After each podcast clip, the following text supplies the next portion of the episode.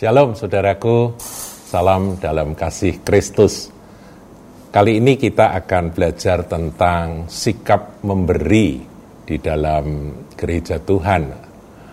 Ada firman yang khusus menyoroti atau mengajarkan tentang sikap di dalam kita memberikan persembahan. Rasul Paulus di dalam 2 Korintus 9 ayatnya yang ketujuh, coba kita lihat saudara. Ya kalau mau lengkap itu mulai ayat 6 dan seterusnya. Tapi kita akan lihat kali ini ayat 7 saja. Hendaklah masing-masing memberikan menurut kerelaan hatinya. Jangan dengan sedih hati atau karena paksaan atau karena merasa terpaksa, merasa harus begitu ya. Sebab Allah mengasihi orang yang memberi dengan sukacita. Nah, saudaraku, satu ayat ini akan kita renungkan kali ini ya. Masing-masing itu jadi semua, seluruh umat Tuhan, nggak peduli mereka itu kaya, menengah, atau mungkin ya pas-pasan, ya miskin, ya semua saudara masing-masing memberi menurut kerelaan hatinya. Jadi yang dinilai oleh Tuhan itu seberapa kamu rela, ikhlas di dalam memberikan persembahan. Tuhan memang mengajarkan persepuluhan di perjanjian lama supaya kita terlatih, terlatih untuk nggak mikir. Ya, pokoknya kita dapat berkat berapa, nggak usah mikir 10% untuk Tuhan. Itu latihan, saudaraku. Tetapi Tuhan ingin membangun akan sikap memberi, sikap murah hati, sikap yang tidak terikat pada harta benda sementara, yaitu dengan meningkat setelah 10% setelah perpuluhan, meningkat saudaraku ya, meningkat yaitu dengan persembahan sukarela. Artinya aku ikhlas, aku rela, begitu ya. Itu awalnya, saudaraku. Dikatakan, hendaklah masing-masing memberikan menurut kerelaan hatinya, jangan dengan sedih hati. Nah, kalau nggak rela, tapi tetap memberi, nanti akibatnya hatinya sedih, karena memang nggak ikhlas, saudara. Nah, ini yang perlu kita uh, apa di dalam memberikan persembahan, sikap ini harus kita sadari.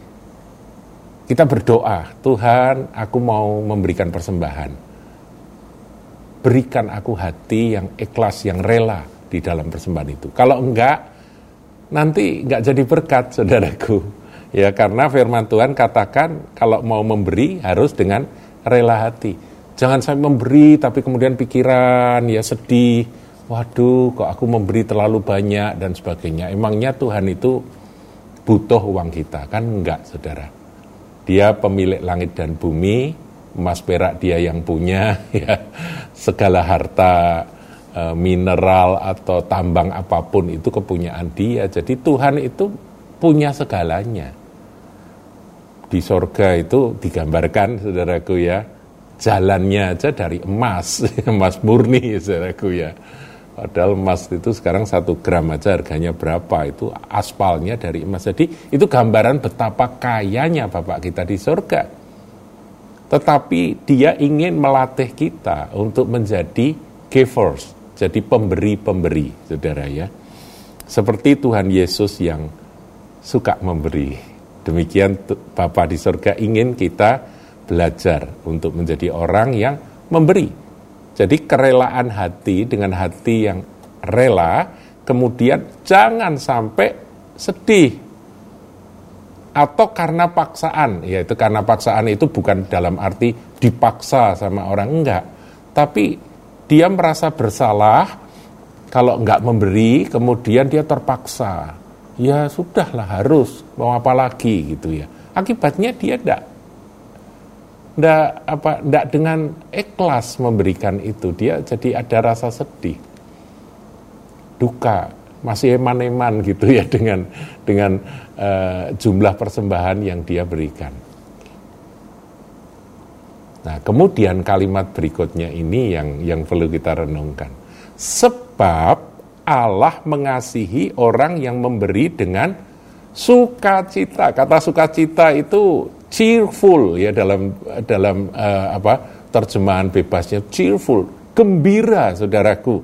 Terjemahan dalam bahasa Yunaninya dipakai kata hilar, hilaros. Ya saudaraku hilaros itu sukacita betul-betul gembira Nah, bagaimana kok bisa memberi tapi gembira, saudaraku? Nah, ini yang perlu kita renungkan, saudara. Ilustrasinya begini ya.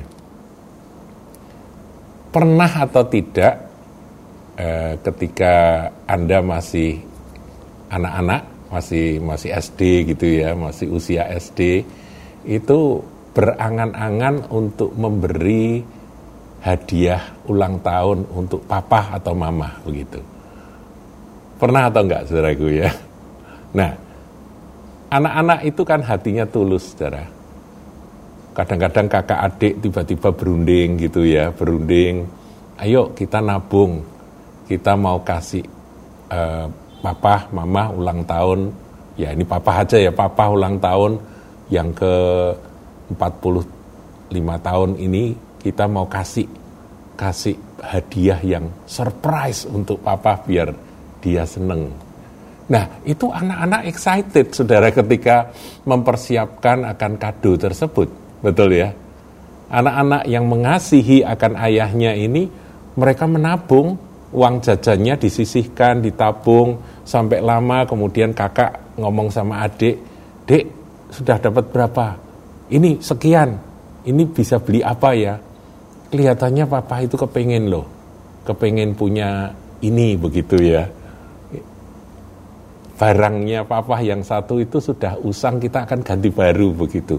Ya apa saja saudaraku yang ide yang muncul dari anak-anak tapi mereka dengan excited dan ketika hari H ulang tahun ayahnya anak-anak ini membawa kado tersebut sambil menyanyi happy birthday daddy begitu ya.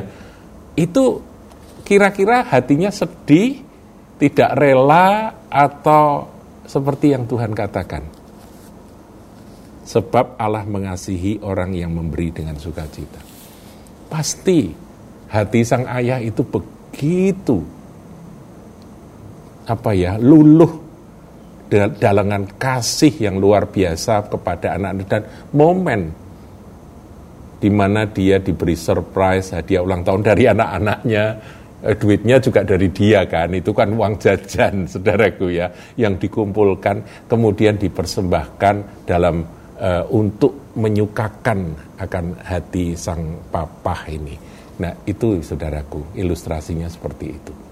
Pasti hati anak-anak ini cheerful, gembira, bangga, sukacita ketika bisa membawa akan kado ulang tahun untuk ayah tersebut. Ini ini ilustrasi saudaraku. Uh, pernah ada seorang teman hamba Tuhan ketika dia berkunjung ke satu gereja yang sedang bertumbuh luar biasa di Korea pada waktu itu. Waktu dia ada di sana, dia mengamati. Itu ada satu ruang khusus di gereja tersebut. Karena gereja ini jemaatnya sudah terlalu banyak, saudaraku. Mereka mengatur semuanya itu dengan cara ya tidak perlu ditiru. Tapi saya akan akan ambil uh, kesaksian ini menjadi se sebuah sebuah contoh, saudaraku teman hamba Tuhan ini berkata, saya ngamati ini ruang apa sih? Kemudian dikasih tahu ini ruang uh, amplop persepuluhan. Ya amplop persepuluhan. Itu ada kotak-kotak kecil-kecil gitu ya, ada nomornya. Nah, kemudian dia ngamati satu hari itu ada satu bapak yang lari, yaitu turun tangga begitu, kemudian masuk ke ruang itu dia lihat.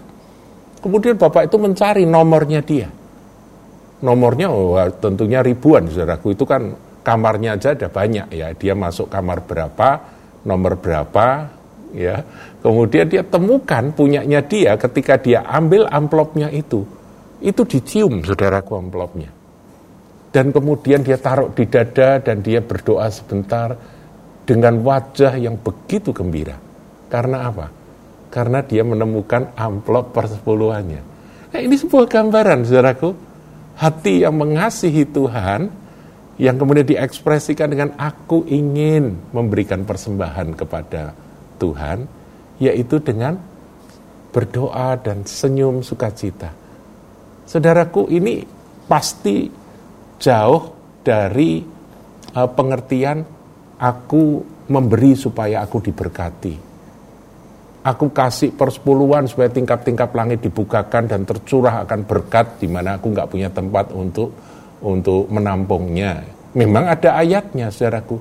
Tapi motivasinya pas dari itu semua. Karena dia memberi dengan sukacita dan Allah mengasihi orang-orang seperti itu. Saudaraku, di gereja tempat kita ya, dalam keluarga kahal ini, kita nggak ada kantong kolektor yang beredar begitu ya. E, memang ini ini kebiasaan. Saya saya tidak katakan bahwa kantong kolektor itu tidak bagus itu sama saja. Saudaraku itu hanya teknis. Seperti halnya gereja yang saya ceritakan itu sampai mendaftar akan uh, jemaatnya dan memberikan amplop persepuluhan untuk masing-masing begitu ya. Dengan sesuai dengan nomor keanggotaan.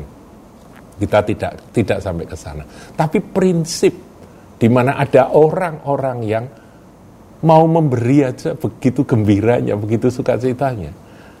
Saya kira ini satu ilustrasi yang perlu saudaraku kita renungkan. Bagaimana dengan kita? Kalau kita belum bisa seperti itu, mari kita minta pada Roh Kudus. Tuhan, kalau aku diberi kesempatan untuk memberi, itu bukan soal jumlah saudaraku ya. Dalam doa persembahan selalu saya ingat bahwa ini bukan soal jumlah, tapi soal hati. Kerelaan hati, jangan sampai ada sedih hati atau merasa harus, harus, harus terpaksa. Enggak. Sebab saya juga dengar, saudara, ada beberapa jemaat yang mengeluh, waduh, di gerejaku itu kita ini seperti sapi perahan loh, loh kok ada anu apa perasaan seperti itu kok bisa? Lah itu terpaksa, saudara. Pasti, pasti karena diumumkan ada kebutuhan ini, kebutuhan itu, kemudian dimotivasi, ayo beri persembahan, lebih lagi dan lebih lagi kita masih membutuhkan karena eh, dalam gereja tersebut kebutuhannya banyak, dia merasa bertanggung jawab, kemudian dia merasa terpaksa harus ikut ambil bagian. Saudaraku, mari kita kembali pada inti. Di dalam soal memberi, Tuhan merindukan anak-anaknya yang memberi seperti ilustrasi tadi, anak-anak kecil yang menabung dan ingin persembahkan kado untuk ulang tahun ayahnya. Seperti itu, saudaraku, dengan hati gembira, dengan hati sukacita. Tuhan Yesus memberkati.